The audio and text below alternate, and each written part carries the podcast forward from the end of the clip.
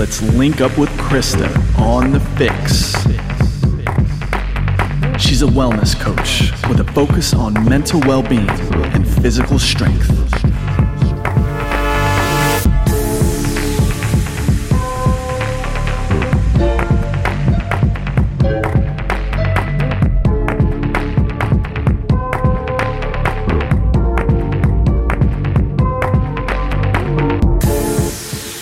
Right, y'all, what's up? It is Krysta. I am back. If you are listening to this live, which people will not be, it is November 18th. I am with my guy, Chris Wilson. This is a blast from the past of an interview, and I am super excited to one, just to reconnect with Chris by way of introduction, and I will give him the floor in just a second. But Chris came into my life at a time when I just moved to Charlotte. I did not know like any friends, anything like that. I think I had just broken up with a boyfriend, I'm pretty sure. Or it was like, yeah, I had. And the person who I was dating at the time wanted me to have like nothing to do with fitness. I don't even know if you know this about me, but I'll, I'll share it with you. Um, so he was very controlling in like what I did and where I went. And the gym was not a place that he wanted me to go. So I kind of struggled to figure out like what type of community in terms of fitness I wanted to be a part of when I moved here. And don't know if you remember him, but Alvin Robinson is the reason why Oh. I came to Burn Boot Camp. Yeah, I so I met him. Yeah, I met him at the Y, and he saw me working out. We went to Chuck's class together. My guy Chuck Walker, who's my Mhm. personal trainer, always will be the number one guy.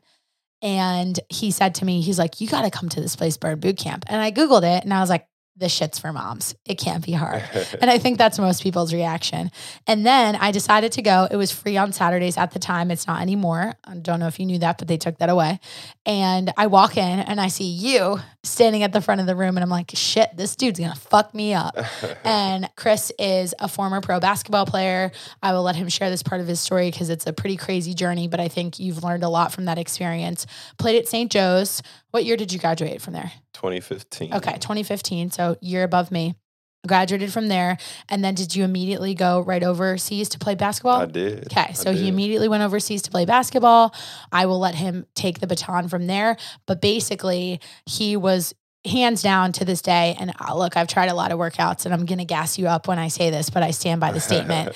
You're one of the best trainers that I've ever trained with. Like, honored to have trained with you because you taught me so much of what I know about being a coach.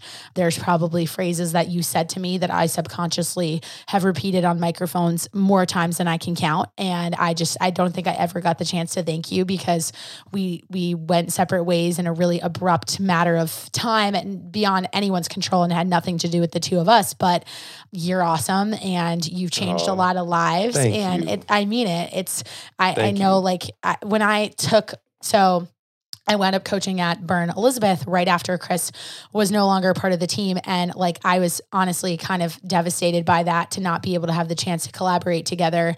And a lot of that had to do with the fact that like, I just wanted to soak up all the knowledge that you had gained in the time that you were there and just like your mental approach to workouts. Like, forget programming. You're great at that. The workouts were always interesting. they're always hard as hell. You were great at matching people up based on fitness ability. I remember one time I took two of your camps in a row and I thought I wasn't going to be able to move my arms for three days. Like I have vivid memories of it was like a tripod workout and I was sitting on the ledge of the front of Burn Elizabeth and you um, had passed me a set of dumbbells for either a chest press. I think it was a chest press, but it might have been like an Arnold or an overhead Mhm. and you made me go heavier and you're like come on you got two more reps. And i'm like i literally don't. I've done this camp twice. And you're like nah you got two more. And i did it. And like it was that type of training that I knew I wanted to institute with my clients when I had that opportunity. So such a like light of positivity and just like have such a respect for what you were able to do there in a really short amount of time and just know that like you left a pretty big legacy and huge Thank you. shoes to fill. You're welcome you.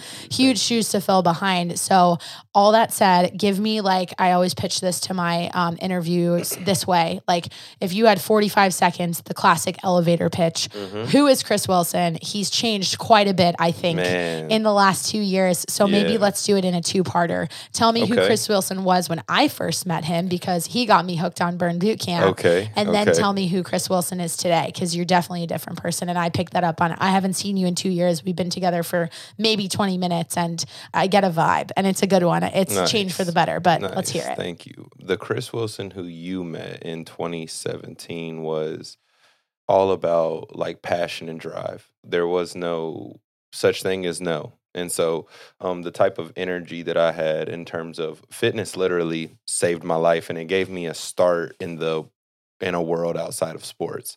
So I poured my all into it and and not only did I pour my all into gaining the knowledge embodying my philosophies, but I wanted people to approach workouts with the same level of intensity, focus, and passion that I did, regardless of what fitness level that they were on. So Mhm. I really enjoyed empowering people, and fitness was is a great way to help a person transform their self image. And so, Yeah. um, uh, whenever you met me, that's what I was. That's that's all it was. It was like you know you can't you can be whatever you want to be in this world once you earn your own respect and the gym's a great place for people to find themselves I like that. yeah so who's the Now let's speed up already three years later, which is Mhm. nuts. i know Um, it's been a long time and a lot can change in a year. I've definitely seen that in my own life and I know you've seen that in yours. So who, who are you today? Like what's your new mission and how has that changed? well i feel like it's it is expanded it expanded into entrepreneurship at first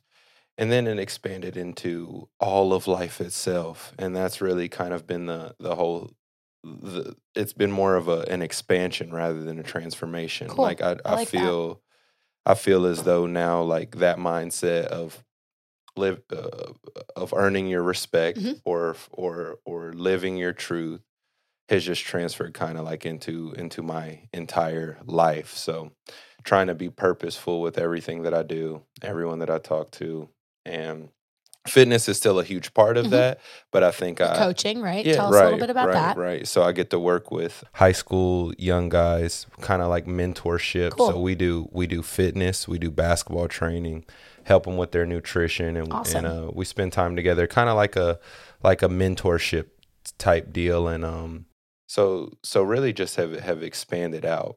That's awesome. And I love that word. Like, and if you guys can't tell from the first like five minutes of this recording, I, I would say like of all of my podcasts so far, this will probably be one of the deeper ones. I feel like just because of the history of the relationship that the two of us have, um, having shared job experiences, having been in the same type of roles, having both worked in corporate America, shifting in and out of it. So Mhm. lots of parallels. We're basically the same age. You're a year older than I am. And so I think that like we'll be able to jam on a lot of different levels in this conversation in comparison to some of my other interviews that I'm interviewing people who might be really different than me in certain ways. So, uh, and Chris just usually has like those kind of like good one liners or like what I like to call, I, I don't know if you've read this book yet, but it's come up on every one of my podcasts. So I highly recommend um, Matthew McConaughey's Green Lights. It's No, but put it on the list all right, let's go. recommend Audible Green just light. because his voice is so attractive and it's way better when he reads it. Okay, But okay, okay. um it's really good. So you would like it because I feel like the way he writes and talks is very similar to come like kind of some of your outlooks on life. And I guarantee that now that I've brought it up, you're gonna make a comment and I'll be like, Yeah, green lights, he talks about that. So hold me to it. And in about 10 minutes we'll check flattered. in on that. Yeah. Okay, so okay. no, it's a great book. I'm Going to ask you about this later, but he is big into journaling and has actually journaled every day since he was 14 years old. Wow. And so that's how the book was written. He went into like the desert for like two months and just basically was alone with his thoughts, reread every journal that he's ever kept and written, and put the book together that way. That's Figured out how to like reorganize, reorder, tell the story, Yeah, what topics he amazing. wanted to hit on. So it's pretty cool. So anyway, we'll get back to Matthew in a little yeah, bit. yeah, but yeah, that sounds dope. so the first question I ask all of my guests, aside from who el- who the hell are you, is what is your coffee order? If you follow me on Instagram, I'm a big coffee drinker. I got a dog. Her name is Bean because of the coffee bean. right. But I have a feeling you don't drink coffee. I do. Oh, you I do? do. Okay. Yeah, yeah, yeah. I was nitro expect you to nitro be- cold brews. Right, and I've been classic. j- black From where? like I know the answer. In Charlotte, where's your go-to spot? In Charlotte, my Mhm. go-to spot right now is the hobbyist. I knew you were gonna say I lo- that. I you got a you got the- a hobbyist vibe. I, lo- I love I love the people over there. It's a vibe. Yeah. And catch me at the hobbyist. if like you saw Chris in 2018, 19, or 2018, we'll say, you could catch him at Central Coffee because that Oh was yeah, for yeah, sure. Yeah, Yeah, I was that over was there where all you'd the always time. go. Yeah, yeah, Do you drink your coffee black? yeah. Oh yeah. Okay, straight up, nothing in it. Straight up. Ice, no ice. No ice if they ask me, Okay, but I ain't picky. okay. But that I'm All still good. and are you of the camp that will drink iced coffee in 30 degree weather? it doesn't matter. I'm with you. It doesn't matter. I'm with you. Yeah, I actually don't fuck with hot coffee like at all. I really prefer iced. I don't Oh, know why. I just do. Yeah. Um, so if but I 20 will degrees, say, I will say, I've just been introduced to chai, to warm chais. Nice. Okay. I Catching feelings don't for know. it. I am. I am. I feel like I feel like I'm being unfaithful to my nature. Uh-oh. So Uh-oh. Okay. turning into a bit of a love right. triangle. okay. So you got two in rotation. I mean, I know that from my habits as a trainer at Burn Boot Camp and just a trainer in general, my coffee addiction was real strong. And we had a joke like on my trainer desk, you could typically see four cups. There were two waters, a tea, at least one thing of coffee, sometimes five. And then um always like a cold version of that coffee and then another one on the way and usually the trainer who coached after me um, one of my friends natasha used to bring me coffee yeah, when yeah. uh, she would come in for the 8.30 camp Need it. and we were right next to starbucks at elizabeth so that Need it. shit I know, was dangerous I know, I know, I know. And thank God, but once I stopped there, I didn't. I drink a lot more coffee now. Oh, Yeah. man. probably Yeah. too much, but it's all right Whatever. we here. we're kicking yeah We're if we get an ulcer later we'll, we'll know where it came from but cool all right so let's get into it i like to freestyle on my podcast so Let's when go. i ask you a question i'm going to let you take the Freestyle like rap. I got- wish. Oh, free- Dude, you can freestyle rap if you want. I don't know if you have that skill set, but that is not me. Um, but I like to just kind of ask the questions and let it ride. I usually work in chro- chronological order from the sense that, like, if you say something, I'm going to take a couple notes and just see if that prompts any other questions. All so right, let's go. let's start off with, you know, working in the fitness industry. Or actually, I'm going to back up. So, Chris kind of ran over this real quick, and you can give me as much or as little information as you want to, but I'll kind of give it context. Sure, sure. When Chris was overseas, and please correct me if any of these facts are not right, but when Chris was overseas, he unfortunately suffered a pretty serious injury that put him in the hospital and required surgery. Is that right? That is quite true. Yes. And as a very awful side effect of that surgery, you developed, should I call it an infection or what?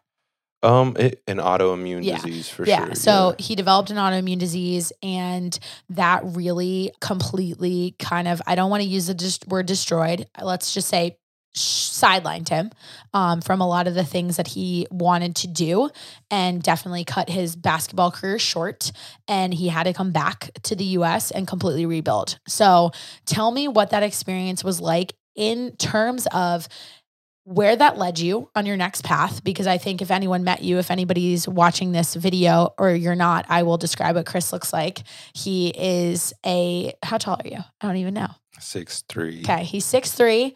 He's covered in tats, and he currently has paint all over his wrist and his um, forearm a little bit. And he, since I've last seen him, he's acquired a few piercings. I like the look. You look good. Thank Um, you. Thank he's you. ripped as hell, of course. not that that was like ever a cause for concern for anyone. He's always been in the best shape ever.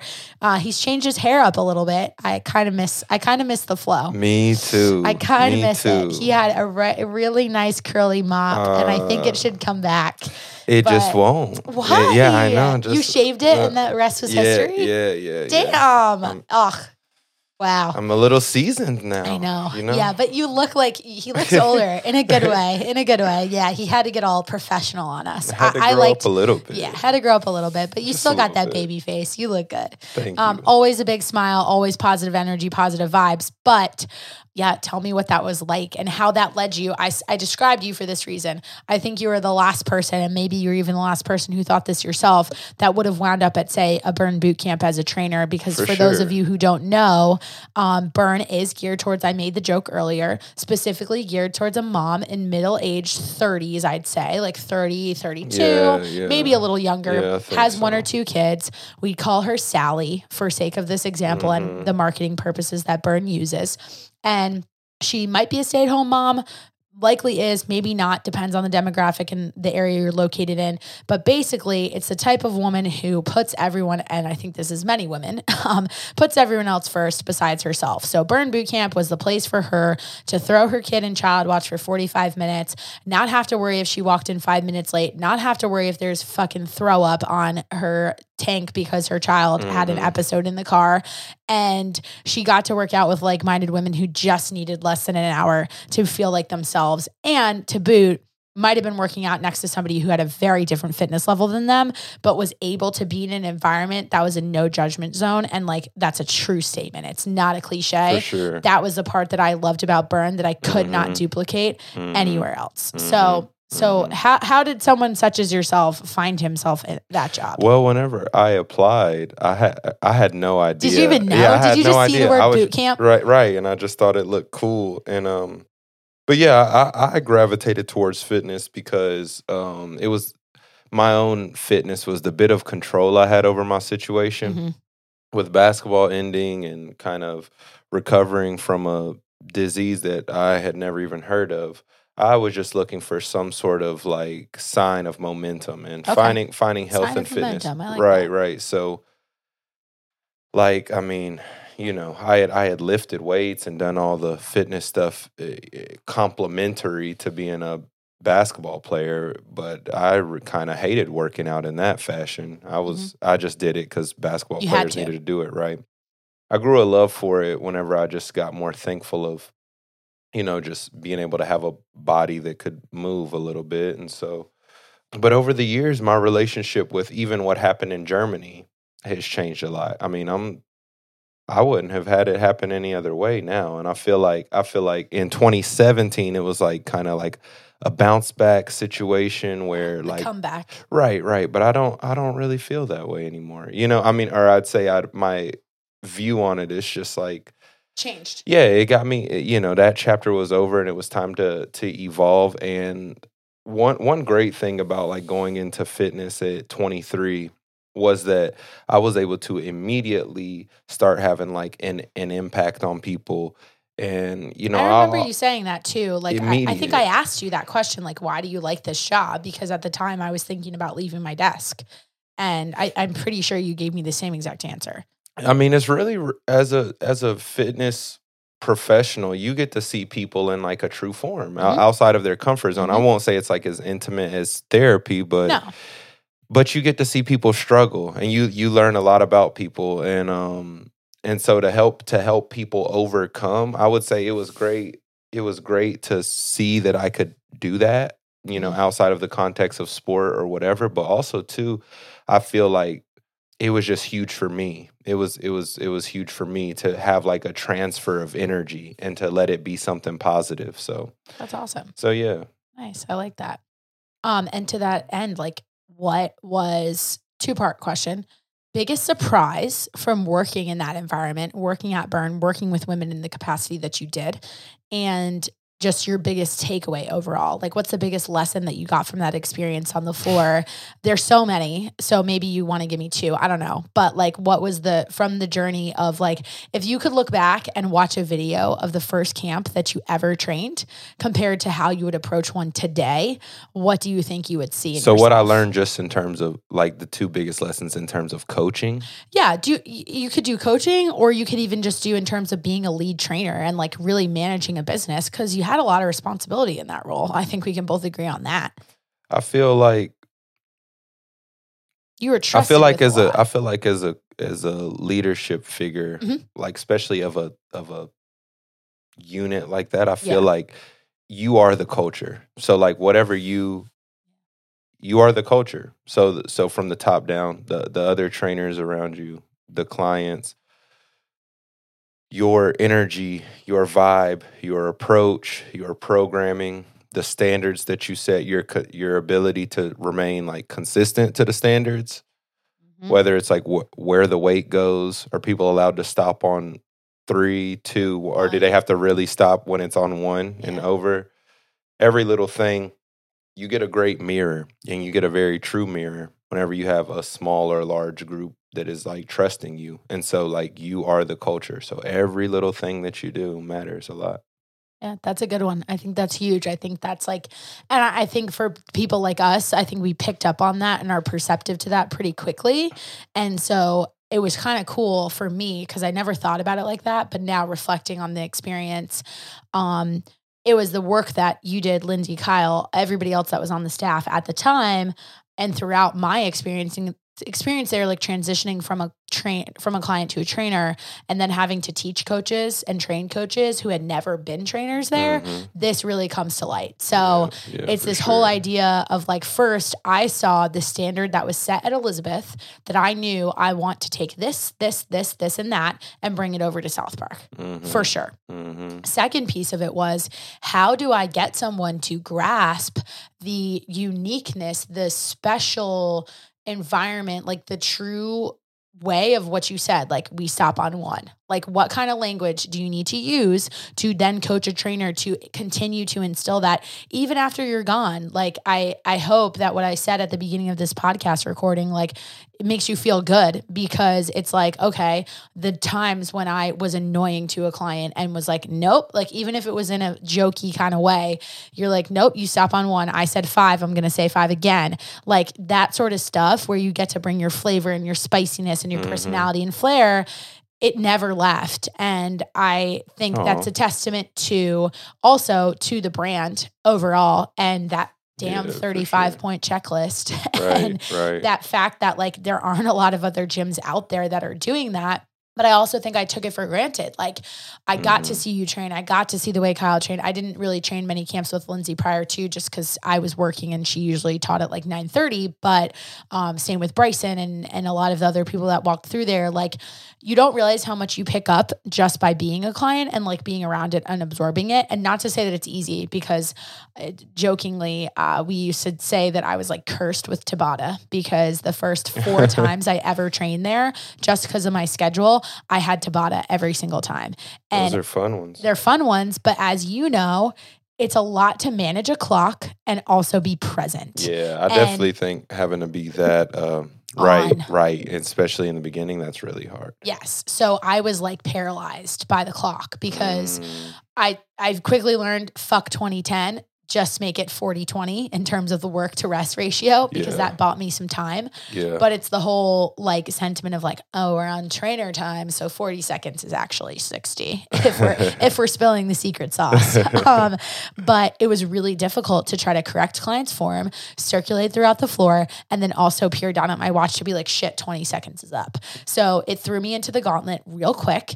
And i think that the standard of training there and i've talked to other trainers about this since having left like it's very high and it's not a bad thing though because then Not it allows all. you to go to another studio and be like yo this is the way i train right. I mean, I truly feel like the concept and the variety of Mhm. of fitness that you're going to get at like a burn boot camp, you could go anywhere else. I, I really feel that. So true. For It's such a good like no matter where you take it, whether that's to become a owner, franchisee, you know, maybe even leave fitness and just run some other sort of business. Like I Mhm. think that it is so intense right out of the gate that it makes you have a confidence in yourself that like you're a professional multitasker, For sure. right? For sure. That and a therapist. And you kind of got to the heart of this one, but like people in my family joke that I'm not an empathetic person and I like to disagree because and maybe I'm just not empathetic to the people I love the most and I can do it with strangers. I don't know, but I'm sure you can attest at that kind of job and it's not specific to any gym. It's just as a true trainer if you're a good coach. I think the difference between an okay one and a good one is one who's an empath and can express empathy because sure. and I don't know if you struggled with this, so I'd love to ask you this question. We're both young. I worked there when I was 24 through age 26. You were there, um, you know, tw- even younger than that, 23 to 25, right? yeah. right. How was it? There's twofold for you because you're a male.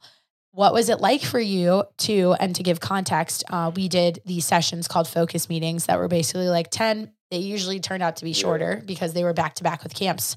But how did you do a focus meeting and try to relate to a woman who was telling you i don't have time to cook. I don't really give a shit about this macro thing that you're talking to me about and I just want to know how to lose weight. But by the way, I eat off of all of my kids' plates because I don't make food for myself first.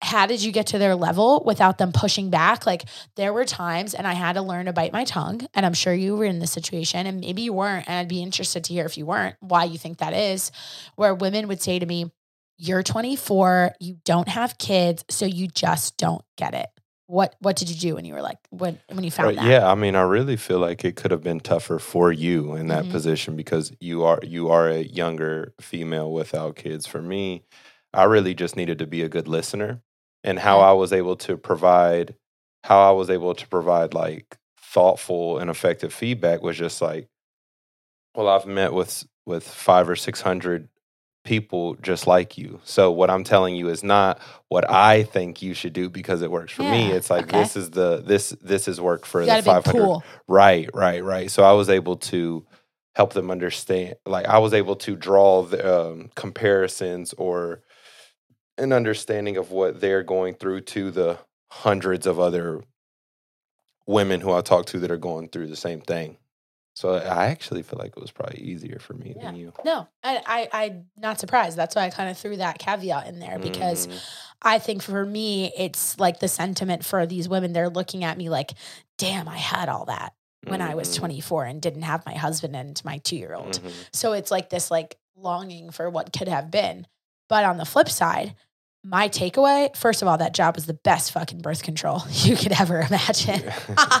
but other than that, like it definitely made me realize like, okay, it's very easy as a mom, the helm of the household, also a businesswoman. Like I had, I, I definitely, you could definitely agree with this because we shared a lot of clients about across locations, like where we are in the world, being on the East Coast, the city that we're in, like all that jazz. We had a lot of working moms who had full time jobs, had two little kids, were still trying to find time to work out, like we were just talking about one way before we Mhm. started this call.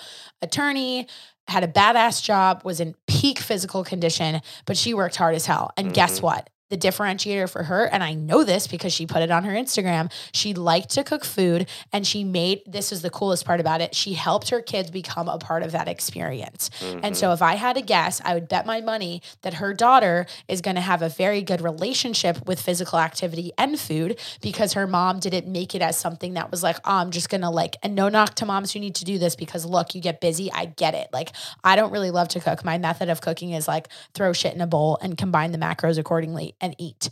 I'm not sitting there slinging recipes like the person I'm speaking about. And I admire her for doing that and somehow having a full time job. So good on you. But I think that like it's really kind of cool to see these women like come into their own and realize that they can go run a marathon and still do all the things that they tabled from when they were 20 something, right? Yeah, for sure. Yeah. For sure. It's amazing. So inspiring too. Like I think that you learn more from your clients, and I think this is in fitness in general. Like I don't know how, where you stand on this, but would you agree that like the life experience that you got from working with people who were older, even just by a couple years, like their wisdom that they were able to pass on to you, or the way that they dealt with problems? Like I know something that I've learned really quickly, and just uh, recently with the personal experiences that I've gone through, I was like learning like the whole idea of respond, don't react. For sure. I mean, yeah, for sure. And whenever you're there's just so much value in whenever I was in the position at Burn Boot Camp as someone as a male Mhm. in his mid 20s being around a lot of women in their 30s who have who have families and so I was able to just learn so much about I would say sustainability Yeah, That's a good way to like put it. like because in that time i guess i didn't really grasp the the marathon that is life you know Mhm. what i'm saying and so Mhm. habits habits that work in a, over two years three years five years i learned a lot about that and also too how to like manage your your mental emotional state Yeah. over a long period of time and to, to keep like the things that are important to you at the top of your priority list things like that. Yeah. I actually I actually feel like I learned a lot. I feel like I learned a lot from my clients, to be honest. Yeah, I do too. And I, I think I still continue to do. And I think they get reinforced because I think in both of our situations, and I have no idea who and how you've kept in touch. But for me, like leaving that gym and then moving away in a situation that I never expected to happen, thought I was going to get married, did not, left Charlotte abruptly because I felt like for my mental state, that's just what I had to do. I can't tell you the just like sheer support and genuine support that I got from clients who were smart enough to know that Krysta was not being Krysta. And they just sent a text and said, I don't know what's up. I don't need to know the details, but I just want you to know that I'm thinking about you and I hope you're okay. Yeah, Um, that's beautiful. It's really cool. It's beautiful to matter to people. Mm-hmm. Yeah, it's a good way of putting it. It really is, I and it's just like it. It like confirms and reaffirms for all the times when you were like, "I'm really tired." And my alarm's gonna go off at 410 and I gotta be at the gym in 20 minutes and I'm really tired. And then I wanna get to this question next. So this is a good segue. I have to leave my personal shit off the floor right now and just focus on these people hmm is that's that was my biggest takeaway from the job. Mhm. Um, and I like what you said about sustainability because eh, for as funny as this is going to sound, like burn, burn me out. And I did, I had a lot of trouble with this idea that the work it took to be the trainer that I wanted to be, like, I'm going to take some ownership for this. Like, I set a very high standard for myself. And I don't think that's a bad thing, but in some situations it can be. I'm working on this right now. Like, I'm launching a business and I'm really launching three because I have my podcast, I have an online platform, I have my own personal brand with the Krysta Huber. That's like four right there. And then I'm launching brick and mortar. I have one partner and she has a full time job. So I have no issue. I don't like, I don't want it any other way. Like she's there because she has a facet of the business that I know nothing about. She's a nurse and we're going to be doing injections. I'm not about to take a needle to anyone's face, but I think like I have just this natural capacity to want to like go, go, go and do it all. And that job like allowed me to flourish in that type of environment because it was Mhm. required. Mhm. But there were some points where I took it to a new level because I was so obsessed with making sure that everyone had the best client experience that I just wouldn't let shit go. Mhm. So, to circle it back to two points, first, like this whole idea of sustainability, let's hit that one. And then I'll move into the second one about like be, not being a hamster on this wheel.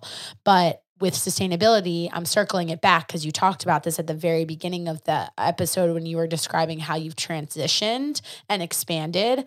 Like, did you said you were a yes man at the time when I first met you? So, what's your mentality today? Like, give me, I guess, give me a scenario of like an opportunity that at age 23 you would have been like, fuck yeah, let's go. That now at age what 27, almost 28, you're like, Mhm. uh, uh I'm, I'm, I don't have the capacity for this. I feel like my whole mindset of like hyperactivity Mhm. being better. Like hyperactivity uh like let's say if I was trying to train 6 or 7 hours a day, Mhm. well I couldn't give clients the best me for 6 or 7 hours a Yeah. day and accepting my limits. Okay. Um, and also too, also too, uh, not taking it personal if I'm not a right fit for somebody as a coach or as a trainer or whatever. You know, I think like by nature at that age, I was very much like I wanted to please people, and if mm-hmm. I couldn't please somebody, I took it personally, Yeah. rather than just like accepting that that's okay. And I'm not. And none of us is meant to be better for everybody. Yes. Yeah. Like, and like, tell me this like, would you agree that you're actually a better coach if you have the wherewithal to say to someone, look, like, these are your challenges and I can't meet those needs. So I'm going to do you one better and give you a referral for the coach that I know who can. For sure. Yeah. For sure. And it's really hard at age 23 to coming out of college. And I think I'm sure you could relate to this idea of like when you played basketball, you played at a very competitive school. Your team did well while you were there. You get a lot of love being a D1 athlete. You probably also got a lot of privileges and you're seen in a certain way.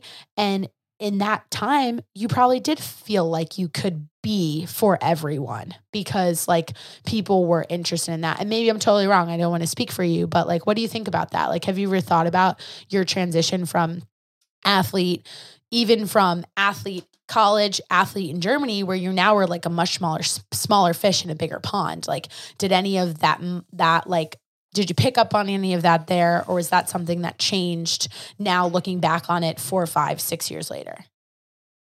Well, to be honest, I feel like my journey as an athlete was so awesome, but the mm-hmm. the shadow the the shadow aspect that was there was that um, my sense of self was just really greatly inflated. So yeah. I, I, mean, I think more. That's exactly what I mean.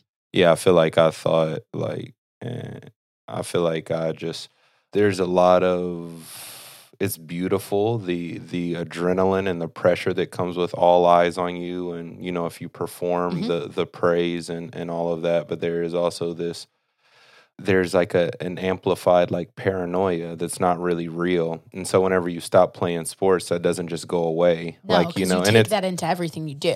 and it's not just it's not just like oh i want attention from everybody. It's like literally no, I didn't want attention from everybody, but you think that your decisions matter a lot more than they do because you're, you're, actually getting the attention when you're not. Right, right, right, right. So um, I think I think uh, that was something that probably to an extent is still is still uh, something that I'm working through. To be honest, I'm glad that you brought that up because that's exactly how I felt when I broke off my relationship. I didn't post a thing on social media for four months and I was a ghost. And you want to know why? It wasn't because I could sit here and say, I just needed time to myself and that was a distraction. Fuck no, I'd be lying.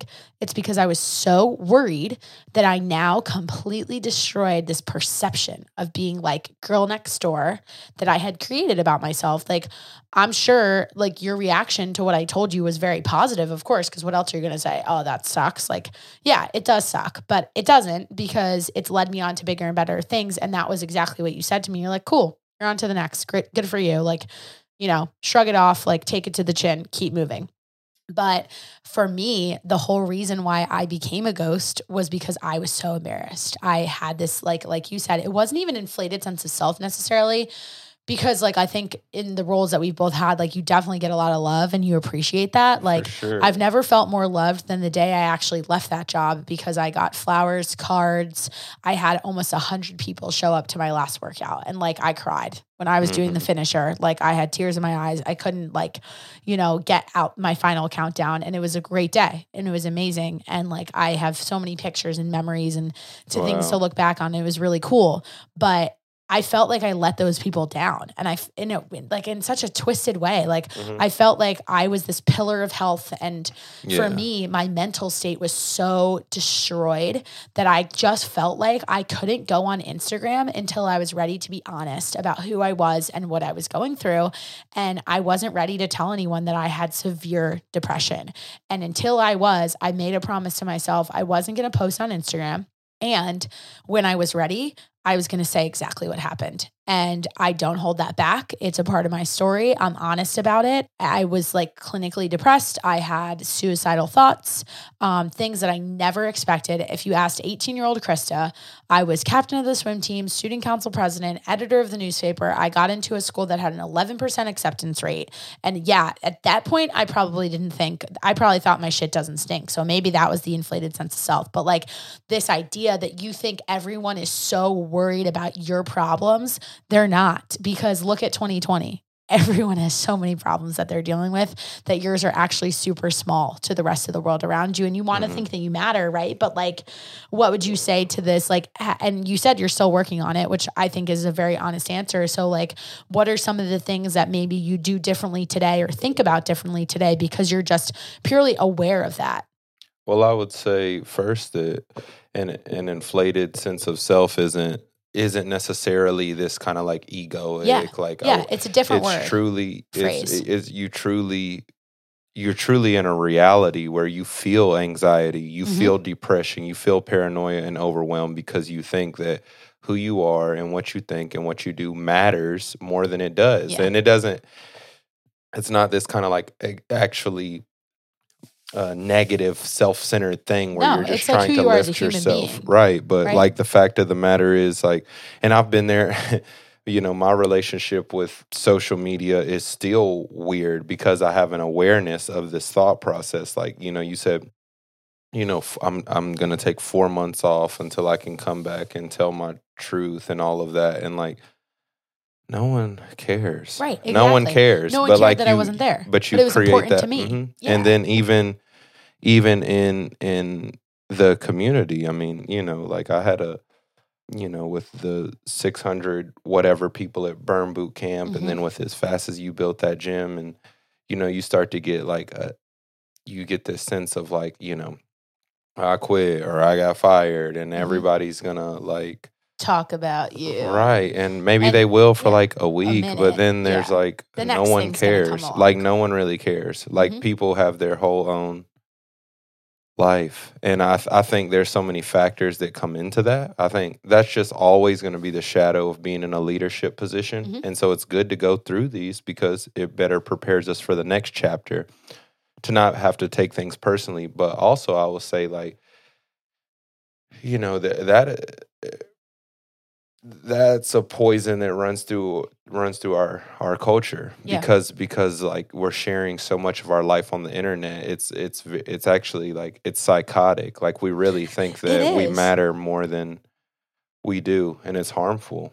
It's harmful and like you know your struggles with mental health i empathize with that greatly and i know that there's so many hopefully so many people who are going to hear this that are in their in their 20s um, or teens or 30s or or whatever the fuck it's very real and i think a, a big step is to like kindly accept how you're creating an illusion that you matter more than you do How do you think you've developed the awareness that you were that way? Like what what did it take for you to be like, okay, I need to take a step back. Like was it an event? Was it a book? Was it a move? Was it a person? And you don't have to if if it was a person, you don't have to name them. But sure like what well i got because that takes like that takes a lot of self-awareness and i have to say like i didn't develop that self-awareness in me until about two months ago and interestingly enough i think i now ask better questions i have better relationships with my friends and i've also dropped a lot of people and i use the word dropped on purpose because a lot of what I went through, I realized that my life in Charlotte was so tied to the person I was in my relationship, not to him, but to the person I was because I Mhm. was with him. And I created that girl. He doesn't take responsibility Mhm. for that. But it made me realize that so many people in this city don't know the Krysta that I want them to know. They only Mm. know the Krysta in the context of my job, that's big my relationship. i feel so, that how did you realize that? What did it take? I mean, well, I would say like in the beginning, it was like like meditation, and so I started to become like aware that I'm like the observer of this experience, and so um then I really started to connect with like my like emotions and my thought process, and it slowly it was kind of like a snowball. I started to realize like very subtle aspects of my personality that came from like wanting to please people or ways that I was told that I was. And so I started to kind of like strip down all these aspects of my personality that I felt like weren't really pure Okay. or ways that people, excuse me, wanted me to be or ways that I thought people wanted me to be. And and so then and then I started to realize how mu- how many decisions I made because of the imaginary people that were watching my life that care oh that don't What? care. Yeah. And I And started you say to, that now, and you're like, that literally sounds nuts. And I have to tell you, I'm so surprised. Like, I'm writing this down because you never gave me the impression or energy that you cared about what other people think. And I don't know if that was.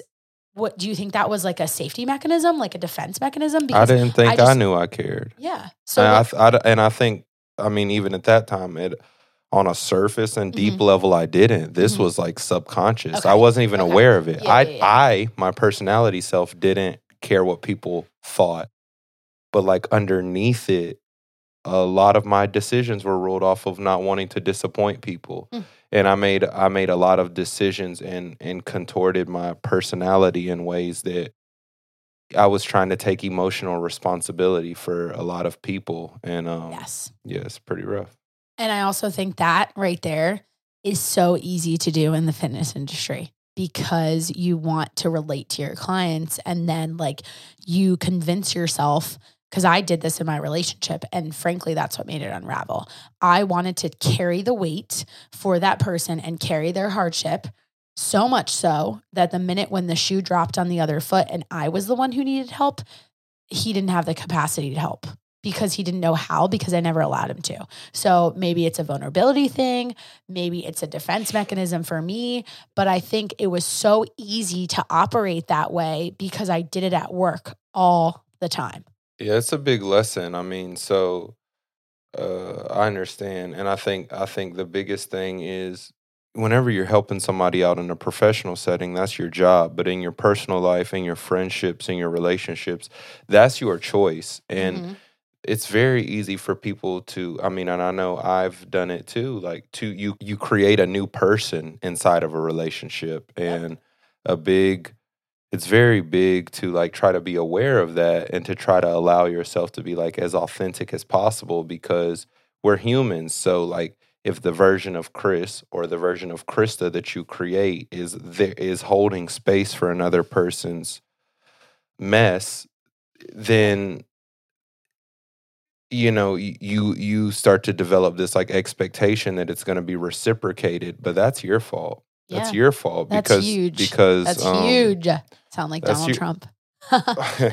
no comment yeah. um we if you're going to hold space for somebody if you're going to be there for somebody if you're going to like take on another person's personness Mhm. that we all have it, it has to be a very conscious decision because the person owes you nothing. They don't Right. owe You it to you to receive that and it's like back. oh i'm down now. And i i mean and i'm saying this but i've asked for it before and it wasn't given. And and i and i went through the whole process of like wanting to place blame and wanting to say like this person is at a lower level. I would have never done that. But the reality is is like it was me who made who made the decision to give support and time and energy that i didn't have. And so to expect it back from them i mean it's not real. It's like you're imprinting what you what are your values because it's your value that you want to be that way. Like you decided that you want to be that way and you're expecting theirs to align. And I think you're expecting theirs to align just because you're dating them. So you like assume that, oh, if I'm dating this person and we've made it this long, our values must be the same. But that's not necessarily true. And I don't think they have to be. You don't have to, ne- like, fundamentally, there are certain things that are non negotiables, right? But at the same time, there's certain things that like maybe you should differ on that because your partner challenges you and that makes you better and it makes them better and vice versa. And so well, yeah. I damn sure ain't no, I damn sure ain't no relationship expert for anybody listening. But uh, you said the word expect like 3 Mhm. times, and I know Yeah. th- you start building up those things, shit gets Sheesh. weird, right? Expectations. So I mean, communication, and Yeah. like if if your natural. If part of your love language is leading and problem solving, which I feel as though maybe for both of us it is, Mhm.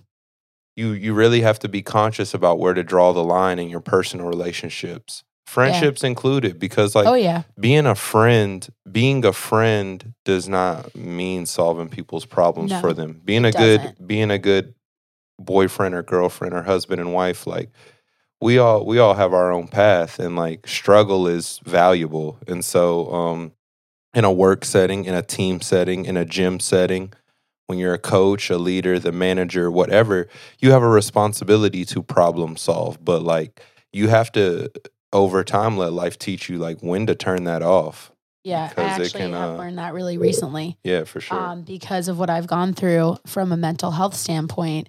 I found myself in a situation where I felt like I had a person in my life who um, was dealing with some mental health challenges, and I tried to point it out, and they flipped out and they don't speak to me anymore. And that's fine.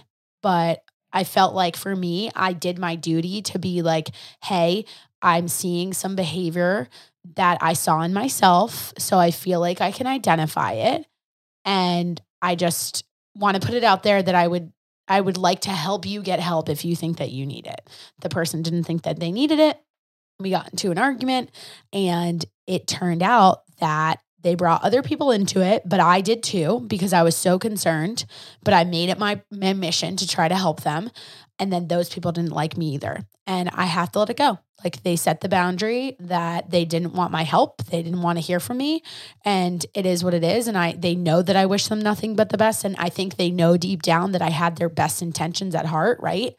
But regardless of the topic, like first of all, mental health is such a hard thing to talk about. And I'm trying to create space for it not to be. I mean, like one of the pillars of um, my future business is going to be incorporating a five minute meditation at the end of every one of my workouts because I think that clients need to learn how to meditate so much so that I also want to offer counseling services on site at my gym because I really think there is going to be an easy way to point to this idea that like let's say somebody came into a studio and um they did a 20 minute cognitive therapy session and then they did Chris's workout. If I had to bet, and I don't want to be a betting person, but in this case, I feel like the odds are high in my favor, that workout is going to be better just because of the 20 minutes they spent talking to someone about their problems or what they perceive to be problems that probably aren't that big of a deal in the grand scheme of things. So, hopefully, this whole idea of talking about that stuff doesn't become like is not a taboo in the future,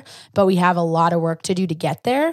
But I think, like, to just circle back to what you said about friendships, yeah, like I probably crossed the line for that person, but I couldn't see it at the time because I just wanted to help them. I'm glad you said it. Yeah. Yeah, but it's a lesson. It's Yeah. a lesson, and I and I so think it, and I think it's kind. I think it's kind hearted, but like, I just like I I am learning that like it's, and this is my opinion. Yeah. It's like that's wrong to try to like to. I I, I don't think it. I don't.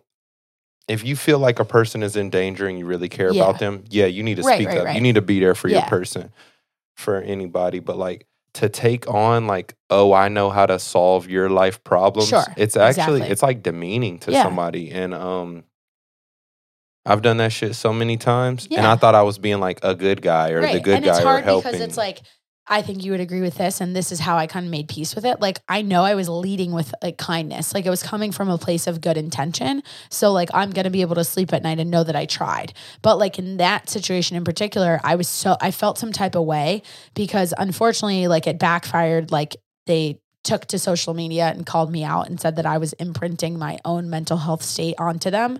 And like for me, that just crossed the line and got to a situation where I was just like, all right, clearly, like, we're not Mm. going to be friends anymore. And that's okay. Like, you set the boundary. I'm respecting the boundary. Maybe we can come back around in a couple months, years, weeks, whatever, and revisit. But if we can't, we had a good run. You're in relationships with people for reasons and seasons, and I've made peace with that. However, I think like I was so bent out of shape that I felt that I was worried in the context of this year that that person was alone because of like isolation and jobs and all that jazz that I was just like shit but then I made it about me because I did make it about me in the sense of like I just wish somebody said something to me sooner because in my case I think I was depressed a lot longer than I ever noticed and if it wasn't for my little brother I would have never picked up on it and he lived Mhm. with me so he saw it I couldn't Mhm. see it in myself. And so I wonder if like I think I just like got this mentality of like it's really hard for people to see when their mental state is not okay because we play tricks on ourselves and we convince ourselves, oh, it's fine. And I had another podcast episode where I was talking to a nutritionist about this, a dietitian, and he said to me, my friend Sanan, he was like, it's our culture of our generation to breed this mentality. And it goes back to your point of being a yes man that like if our mental state is off, oh, it was just a hard week at work. Oh, I just like had this situation with my girlfriend. Oh, like, you know, we brush it off and blame it on something else. So what what do you do with that? Like how do you how do you combat that mentality? I mean, it all goes back for for me. Yeah, for it's you. like it's truly powerful to just understand. Like earlier, you said like how much uh, like we're creating our our perceived Mm-hmm. A lot of the problems are perceived. A lot of the problems are self created. Yeah. A lot of the problems like are really only because you think more people care than actually do. And if that is not the case, if you're truly having situations in your life, I think like the two actually go hand in hand. Like everyone, a lot of everybody has problems. Yeah. You know, like what Mhm. you see on the internet and what you see on your phone, like everybody's on there talking about they're they're not you know talking about their weaknesses on there No. everyone has problems and so having the have it developing like an awareness of your of your like state where you don't feel good and you can understand Yeah. like okay i don't feel good like this is normal but i i think a lot of us are chronically have chronic mental health problems so Mhm. much so that I think I as you did. mentioned you may not even be conscious of it Yeah. so i mean damn if i had to answer for that We'd be uh, i'd help a lot of people yeah yeah yeah, people. yeah but sure, hopefully, sure. just thinking about My it. Sorry, no, you're good. Hopefully, just thinking about it right now and even like speaking that situation into existence is enough to get someone who's way more qualified than the two of Yeah. us. I mean, I truly feel it. as though like there's a lot of things. There's a lot of things that can be created that create like a a huge positive effect. For example, just gym culture. Mhm. You know, and that's something that's beautiful. That was beautiful, very beautiful about Burn Boot Camp. Yeah. That's something that's very beautiful about sports teams. Sure.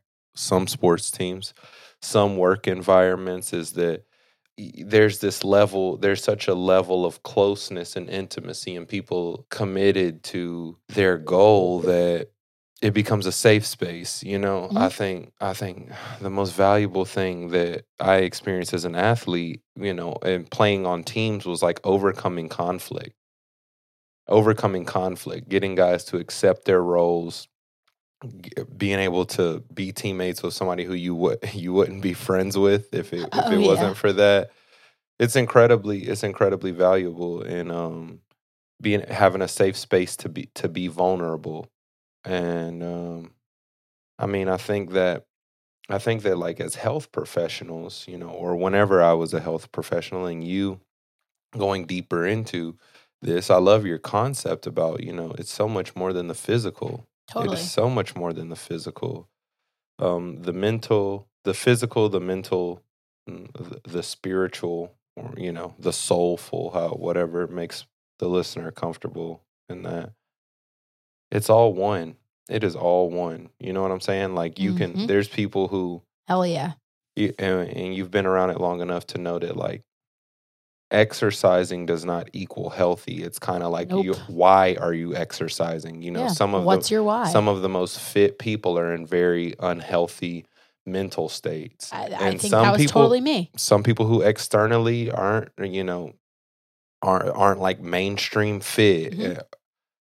Uh, are the most happy, whole, grounded, joyful, full lights in this world. And so, um, you know, there's the shadow to being a, obsessively uh obsessive over your nutrition Sure. you know I it's was like gonna ask you okay that is that getting weird yeah, Yeah. I, i've gotten weird before Yeah. and i'm not and i am not a female you Right. know and and i say that because You've like, tried to be what when you were a burn athlete? What was your body fat percentage? What did it have to be? Like i don't know it was something low. like It was- six seven it was six or seven percent, and you look great right now. And if I had to guess, you're probably happier than Uh, when you were living uh, at six percent body fat. i'm i'm i'm i feel like western fitness is still putting side of is is is what am I trying to say?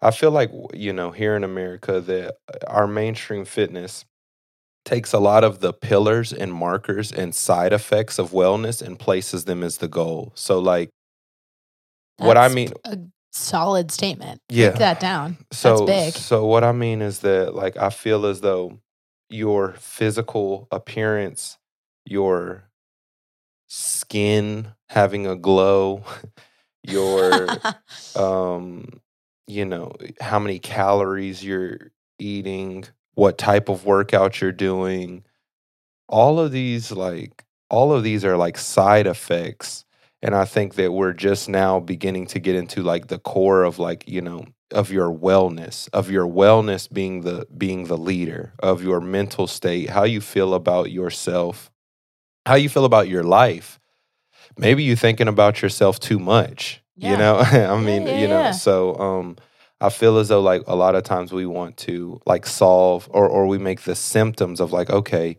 you know get to get to this weight get to this body fat percentage get to this pant size dress size i was about to say shoe size but I think- I think that's kind of controlled, Chris. um, but you know those things those things are only side effects of being like a well okay person. You know Mhm. what I'm saying? Mhm. And so, um, yeah, it kind of sucks. It's It's- rough, and it and is. and then and then the the ideas just are very they perpetuate so Mhm. quickly because of how we share information. right and- and like caring about looks and that sure. using that like look like my nutrition business would be nothing if I couldn't take transformation photos of my clients. And I'm not going to stop Right, taking them because of what you just said. However, going back to the nutrition piece, because it's just an easy example to drive this point home. Same podcast that I had with Sanan, he said to me, and it's, I, th- we also thought it was a generational thing. And I'd love your input on this. He has a lot of clients. So, kind of like you, athletic background. He went from uh, ventures such as being the personal nutritionist for a few guys on the US Olympic ski team to now working for a company called Stronger U. And they helped me with my like everything I know about macros, literally everything. Um, my own personal transformation and really like changing one, my food environment, two, my relationship with food, and three, just how like I look at my day in terms of planning and most importantly, habits, not making foods off limits, not really caring about what the actual number is on the scale, the pant size, dress size, whatever. But the one thing I said to him was, you know, like what kind of mindset did you have to change as the coach to go from someone who is so performance based and their goal being like, okay, I have to hit this time or hit this event or XYZ? Like that's very cut and dry, right? Like I was a Mhm. swimmer. So, or you playing basketball, you put up a certain number of points and it is what it is Mhm. to the everyday call it an athlete if you want call it the everyday athlete like maybe i'm an everyday athlete now but I said to him, I was like, you also get a lot of people who are severely obese and, like, by their doctor's standards, will have a heart attack in the next five years. Mhm. So, what is that like? And to sum it all up, he said to me, because I asked the question, what's the biggest difference you see between clients who are in their 50s versus clients who are 22? And his response was this 22 year old vanity. It's all about looking a certain way. And he said to me, he was like, Look, I'll call you out. Like, you and I have had this conversation. Like, you're a fitness professional. You want to have your abs. You need it for photos on Instagram. Hell yeah. I'm not going to sit here and deny that. Like, I'm not happy with how I look right now because, like, I'm sitting here and my pants feel a little tight. But guess what? I'm so much happier than I was a year ago, than I was two years prior to that, and probably three years before that. In 2018, I was in the best fucking shape of my life. But I also know that there were th- certain things about my lifestyle that were different. I transitioned from a desk job to working at Burn. If you ever wore an Apple Watch, we probably got, I can tell you, we got 24 to 25,000 steps a day. That's insanity. That is not normal. But it helped me stay lean and it helped me stay fit. Fast forward though to somebody who is in their 50s, the number one thing they care about when they hire a coach, and this isn't for everyone, but I think it is more for like the extremities of someone who's literally being told that they're shortening their life expectancy by the choices that they've made thus far they like want to go to the doctor and like take a blood panel prior to cleaning up their diet and then do one in 6 months if they see cholesterol levels have changed blood like sample is a totally different totally different like heart totally different they're happy they Mhm. use that as a marker of their Mhm. results so Mhm. do you agree that it's a generational thing or do you think it's a much bigger problem and to reiterate what you just pointed out it's because of like our mindset towards like what a person's goal should be in fitness and in health Yeah, I think. I mean, it, gener- I think as you as you mature, Mm-hmm. or I think as you mature, like you can take all of it in. Yeah. I think you can also too take all of it in, and Yeah. there's nothing wrong with wanting to. Yeah, I want to feel good. Yeah, I want to have great like you know biomarkers, but Mhm. I want to look good too. I think generally, like as a person, as a person understands, you know, gets deeper into what does it mean to me to be healthy they're going to expand beyond just the just the aesthetic but i'm not going to sit here and say the aesthetic doesn't matter isn't important because we all value that and that's all right Of course. And I think you hit a really great point that I've not thought about up until you just said it. But I think like that's happened for me personally because now I'm trying to create what I would honestly call a self care utopia. So my future business will have, and might not start with all these pillars, but it has five components that I want it to have mental health coaching and meditation, Reiki, all that jazz, fitness concept, of course, some sort of like Pilates or cardio like combination with like treads and Megaformers as like the you know like the signature workout. And then it's going to have nutrition with a coffee smoothie bar.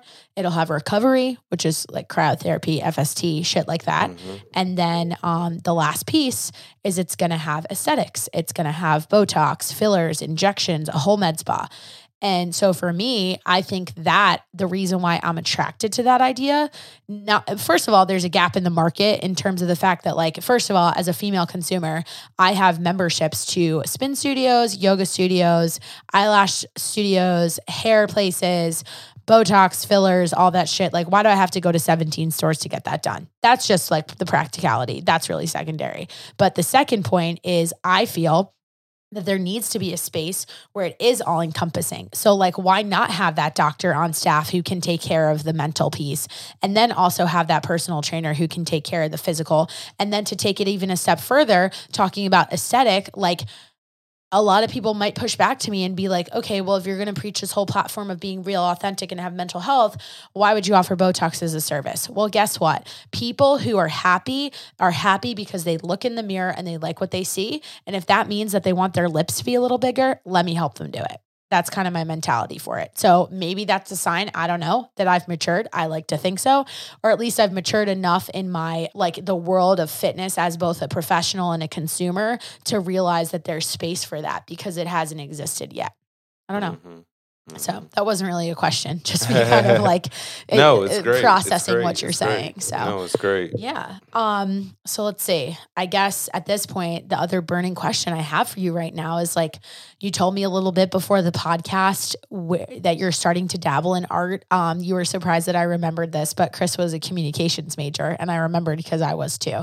Um, but we talked about the paint and I kind of want to know like where you see yourself going next. You just mentioned to me last week you got your yoga certification. What are you planning on doing with that? And like if you could listen to this podcast a year from today, where do you hope you'll be? I'll start there. If I could listen to this podcast a year from now, I would just hope that I am living in a way where like I'm I'm expressing like my true gifts mm-hmm. and and being in a in a true way that allows me to like love what I'm doing every day and it and it impact people. And so for a while, for for many seasons that was me and for fitness and I just I don't want to say outgrew it. I just grew Went in into a different yeah and that's Yeah. it and so like um i'm in a spot in my life right now where i've got you know a, a skill set as an entrepreneur and i'm very creative and i love people and i know that that's going to be valuable whatever path i take and what i've experienced over you know the last year or so in terms of like transforming uh, my life and and healing a lot of aspects of myself that I was either unconscious of or in denial of, I've really allowed myself to become in some ways like a child again. So I'm like I'm ex- Wow. I'm experimenting. So I'm experimenting with different art forms. I'm experiencing or experimenting with video content and photography and music and writing and clothing design and all kind of stuff. And so like in a year I would just hope that whatever I'm doing, I'm having fun. And I can and I and I feel like if I'm having fun with it, I can help it help other people. I can make money. I can do whatever. And uh, I just feel like I just feel like having a truthful experience that's true for me is really what matters most now. Yeah. I like that. And I can tell you just, you know, time I, I don't like the like idea that like time heals because I think that's bullshit. Like I think that that's different for everybody. Uh, and I've experienced this conversation a lot recently because people keep asking me if I'm okay because I keep throwing myself into things. And I think there's an expectation that, oh, I, I was with a person for four years. I nearly committed my entire world to them, almost married them. So, how after almost eight months after that decision to not go that path anymore, how could you possibly be okay? I've started dating again, meeting new people. It's hard to do in a pandemic, but as best as I can.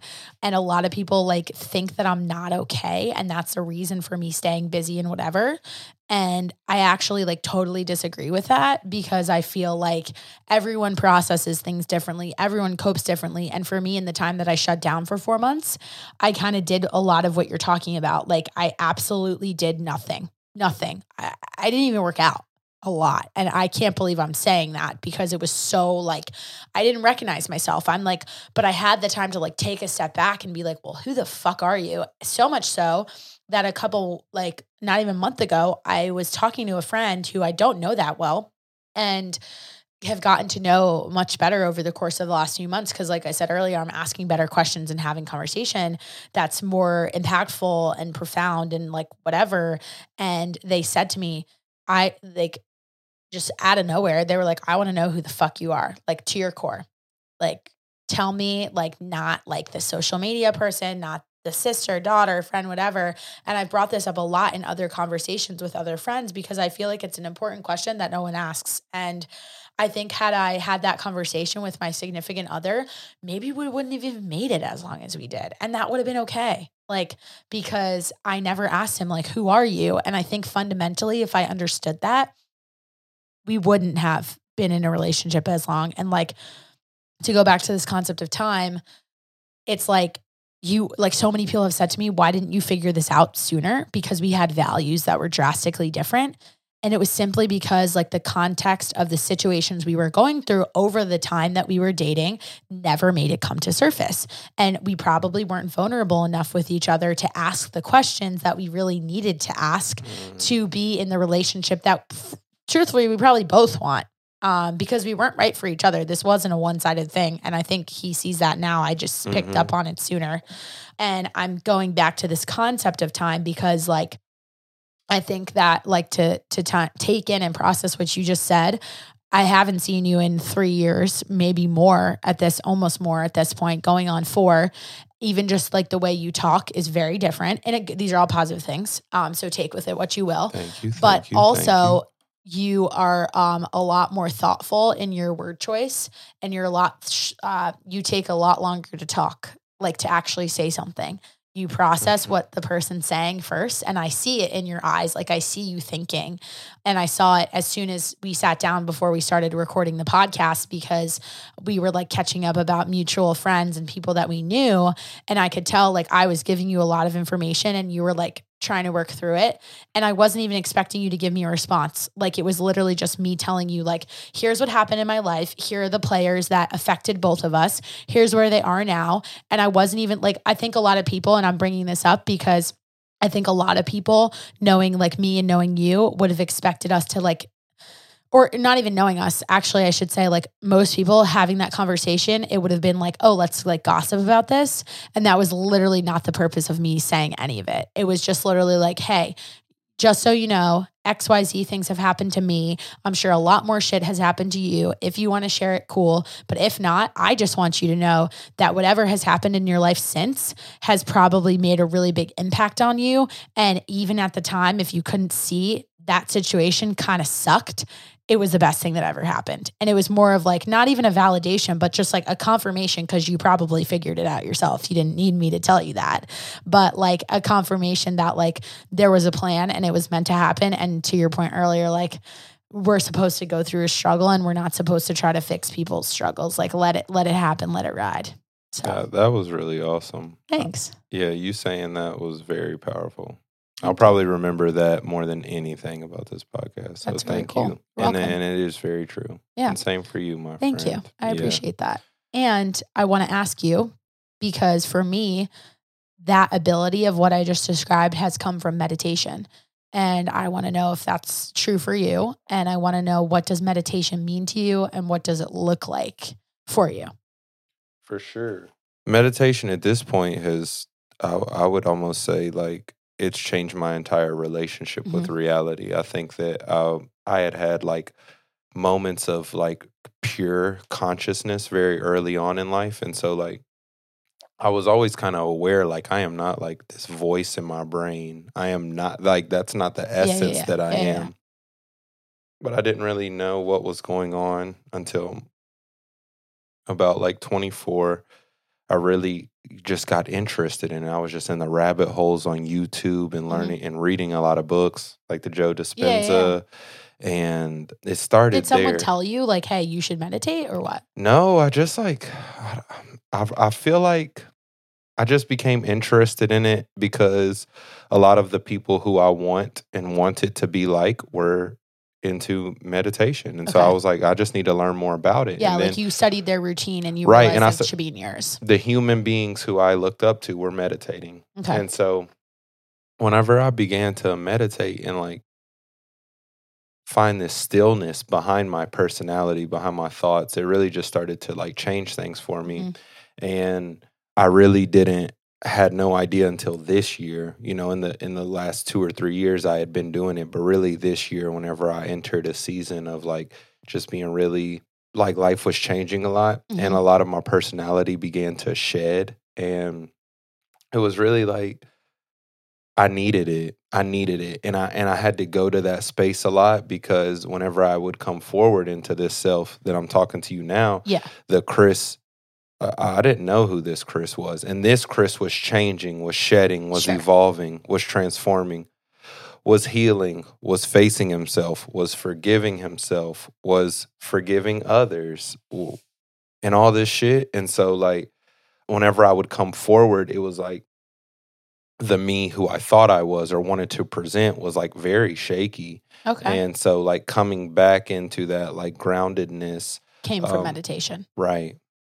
Cool. Yeah. That's that's awesome. I love that. I also think like hearing that from you actually in a lot of ways makes me feel a little bit better about what I said before when I said that I've like dropped some friends and like have had people come in and out of my life because I think like maybe for me I'm in the shaky place and like I I feel confident in who I am but I'm shaky in that I'm not sure how others will receive it but I'm Mm, confident in that it doesn't really matter how they'll receive it because Right. it goes back to the point of earlier of what we said it's like if you're going to actually step into this statement and believe it and speak it into existence of like you don't actually care about what other people think of you Mhm. then you're okay with that chapter with that person closing and it is what it is and it's just like i'll find like i'm not going to find someone to replace them yeah. but like there'll be different people that come into my life for different purposes and that's it. right, right? right, and and the people who who are attracted into your life and what you're doing as a career, like the the deeper and deeper you can go on that dive of being like who you truly are, Mhm. like you know these podcasts, you know. I learned a lot about myself in the last 20 minutes You're at peace with however it's received. Somebody's Right. gonna say, "Oh, that's a bunch of bullshit." Sure. Somebody going but but like if you just are really being who you are, you don't care. It's whenever we try to like it's whenever we try to go into mm, performance mode that we try to like that we get so like, oh, how will this be perceived? But like if you just being your real self, you care a lot less. Yeah. And you know that other people, like, for as many people who's going to receive it, and like you said, think it's like a front or fake or whatever, there's going to be someone else that listens to that, this, and is like, shit, I need to take inventory of my life. I need to reevaluate something, or at least that's the hope, right? Even if even if that doesn't happen, I literally could care less because like we reconnected in the last hour. I haven't seen you in a long time. That's quality time that we spent together. You gave me some things to think about to put into practice in my own life, and like that's cool. So I got something out of it, and hopefully you could say the same. Me too. Well, even just the fact that you're doing this, um, you have like a much more. You have your personality has evolved, or I feel like I feel like just the real you has come out to the Mhm. surface, and so that can be sensed. And like hearing you talk about your business plans and hearing you, you know, wear your life experiences on your sleeve to share. I think it's I think it's really beautiful because like people may have their judgments wherever they hear or watch this or whatever, but like you're going through that shit too. You just don't want nobody to know. Yeah, exactly. Girl, boy. Yeah. So shut up. so but it's so true it's So so, it's true and like and i think like th- that means so much to me because to take it a step further it's like i know those people are out there going through it Mhm. and so my life's mission like and someone asked me this too like and it's interesting what you just said that you feel like my real personality shining through because the same person made the same comment. It was the same person who asked who are you? Like who is krysta huber? Like to to her deepest point of her being. Um, also said that when we met, they felt as though there was something about me that I was holding back and I was reining in because I was worried about a perception, something like I was worried about some external factor. And so I couldn't be myself. And I think I didn't even recognize it at the time. And so I was like, kind of like, whoa, you, you see something in me and I don't even know you like that. Like I Mhm. literally like haven't even known this person for like a year, like Mhm. maybe six months. And we've only Mhm. gotten to know each other better. And they've become a really great friend, fantastic business mentor, partner for like a lot of opportunities that we both will have in the future. And it's super cool because like knew the guy in Charlotte and we like barely interacted. And now I moved to New Jersey and I talk to him daily, which is like, it's funny how small the world is too, right? And like our ability to be that way. Yeah. Um, so I think there's just like so much value in that. And like that makes me feel like, okay, I am living out the truth that I want to, but more so, and to my overarching point is like, I can only hope that my mission in life is to like be so upfront about who I am and literally wear my experiences on my sleeve, like you said, to the point where it maybe will spark just one more person to feel the same way. Like I Mhm. can't even tell you like I think the coolest thing that's happened to me in the last six months, I got a message. I the first time I ever went on to my Instagram and and literally spelled out, broke off my engagement. This is why. Here's with without all the personal details, but enough that I could drive the point home. I got a message from a woman who lived in Texas. I had no idea who she was. She had three little girls. She was married for 16 years. And she found me because basically she said to me that she was watching another woman's podcast who who sparked my reasoning for coming out and saying this. So I watched that podcast too. And so that woman or listened to it. So that woman then shared my story on her page. So she was following this person who is way more famous than any of us. And she was like, I found you, I stumbled upon you. And she was like, I just want you to know that two weeks ago I walked away from my 16 year marriage. I think I've made a really scary decision, but there's something in my gut that's telling me it was right. Today was the worst day of my life. I have no idea who you are, but I just want you to know that somebody meant for me to watch this video. And I hope you realize that I'm so thankful that you had the vulnerability to put that on the internet for everyone to see. Like, that's literally sitting on Google alongside my stupid wedding registry from Crate and Barrel that I can't get the fuck down. So it's just like you have these two different personalities as to like who you might be on the internet. Mhm. But I just know at the end of the day that I'm like the one I want to be. And I said to her, I was For like, sure. that just made my day For sure. because you're 40 something years old. You have For three sure. kids, and I could learn a few things from you. And you're telling me you learned something from me. And I said to her, I was like, if there's something that's going to allow you to like hang your hat on the decision you made, you have three daughters who now know that they're not supposed to be treated a certain way and they can have the courage and confidence to walk away from a situation that is no longer serving them. And that's so powerful. So- That is that's very powerful. That's a great story. I mean, the, just being yourself, Yeah. you know, Yeah. and, and the You universe will show you. Yeah, Mhm. that's beautiful. Thank you. I appreciate it. All right. So we talked a lot, and I know you got to run, and I want to be respectful of your time. Last thing I do on all of my episodes is a lightning round. So, like, okay, let's go. 45 seconds. I'm just going to throw shit out there. If you have more to expand on, that's cool. Like if you want to say a little bit more and it's not lightning anymore, that's all right. But I'll I'll rapid fire the questions. So here goes. And I don't write these out in advance. They just they just fly. All right, let's go. So favorite sports team. Dallas Cowboys. Really? Yeah, it hurts. Thanks, Okay. Dad. oh, that's your dad's fault. All right. I wasn't expecting to say that. Um, favorite sport to watch. Basketball. Yeah, Yeah. always. Oh, is it your favorite sport to play too? Not anymore. Probably fishing. Let's count fishing. Oh. You Grew up fishing. okay. Yeah. All right. You're just an enigma over there. I was not expecting that. I know, right? Uh, yeah. um, favorite way to meditate because there's a lot of ways to do it. Your preferred Um, method. I I like to go. I like to be outdoors. I like to go into nature and do it. And I would I would definitely say like transcendental. Okay. If you could take away one lesson from 2020, what would it be? Be yourself. Like that. Uh, what what current art project are you working on? Um, I am designing a backdrop for clo- vintage clothes that I'm going to be selling. Cool. Where Yeah. where are you collecting your vintage pieces? So I've been going to like thrift stores all in North and South Carolina. What's the coolest thrift you found in the last month? Oh, um, I found like I found a nineteen.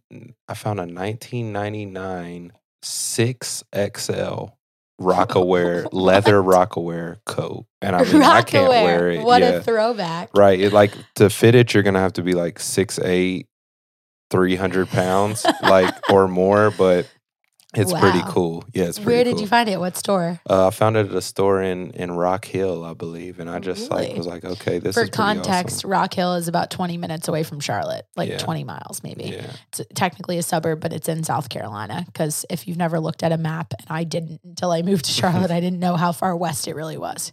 Wow, that's so cool. What's your favorite medium of art to be working with right now? Because you threw out photography. right now, yeah, right now. I mean, it changes every day. Right now, I'd, I would probably say photography, Okay. even though even though I don't feel like I have any real like chops. right or like even even eh, yeah yeah, and even I don't even really uh like have like a big vision for it. It's just like it's fun some days. Okay. Like photography leads you to cool places Mhm. in the city, Yeah. like in the I just always end up somewhere cool when I feel like taking pictures. Okay. Like so it's nice. You yeah. explore. Yeah, That's yeah, cool. yeah. Like I had no idea that you were going to tell me that you were working on some art. So, if you could think back to 16 year old Chris, 20 year old Chris, and this is where we're going to end it. Um, Mhm. what would you say to him that you wish you knew back then? Or, yeah, th- that. Like, what would you say to him that you wish you knew back then that maybe would have?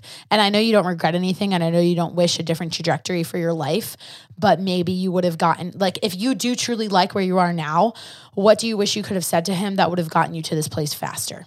If that was your goal. pay pay very close attention to how you feel. Pay very close attention to how you feel, like intuitively and on the inside. Like pay more attention to how you feel and less attention to what you're thinking. And that'll bring you what you want a lot faster. That's really cool. And what skill or mindset or tactic do you think has since allowed you to notice that? So is it journaling, meditation, self reflection? All three of those, I would say, I would say all three of those are like kind of leading me on a path of like Mhm. of self love. Cool. unconditional self love is what I'm working on, and so I got to keep working on it. But it. it's, no, it's hey, unki- let's let's emphasize the unconditional, bold that shit because that's so hard. for sure, for sure, for sure. And I think like society, our our world that we live in will put a will put a lot of like. Uh, qualifications on you to Mhm. like give yourself like some approval and and you know the sooner as you have mentioned a few times like the sooner you can just be okay with who you are you're more free So true. Well, Chris, thank you so much. That thank was you so awesome. much I loved it. I feel like we could sit and I think we're going to need to get some cold brew on another time to discuss this a little bit further. But you're a rock star. You always have been. I can't wait to see what else you're going to do with the rest of this year into 2021. I'm excited f- to follow along your journey and hopefully be a part of it in some capacity. So thanks again for everybody listening to this. We hope you got some value out of it. And last thing, Chris, what is your shameless plug? Like, where do you want to send people? If you're about to launch this vintage situation, tell me where I can get more of that once you're ready to drop it. Find me on Instagram, Chris Okay. Wilson Frequency. Who knows what you'll see by the time you hear this, but I'm pretty sure it'll be fucking dope. Sweet. Thanks, man. Thank you. Have a good rest of your day.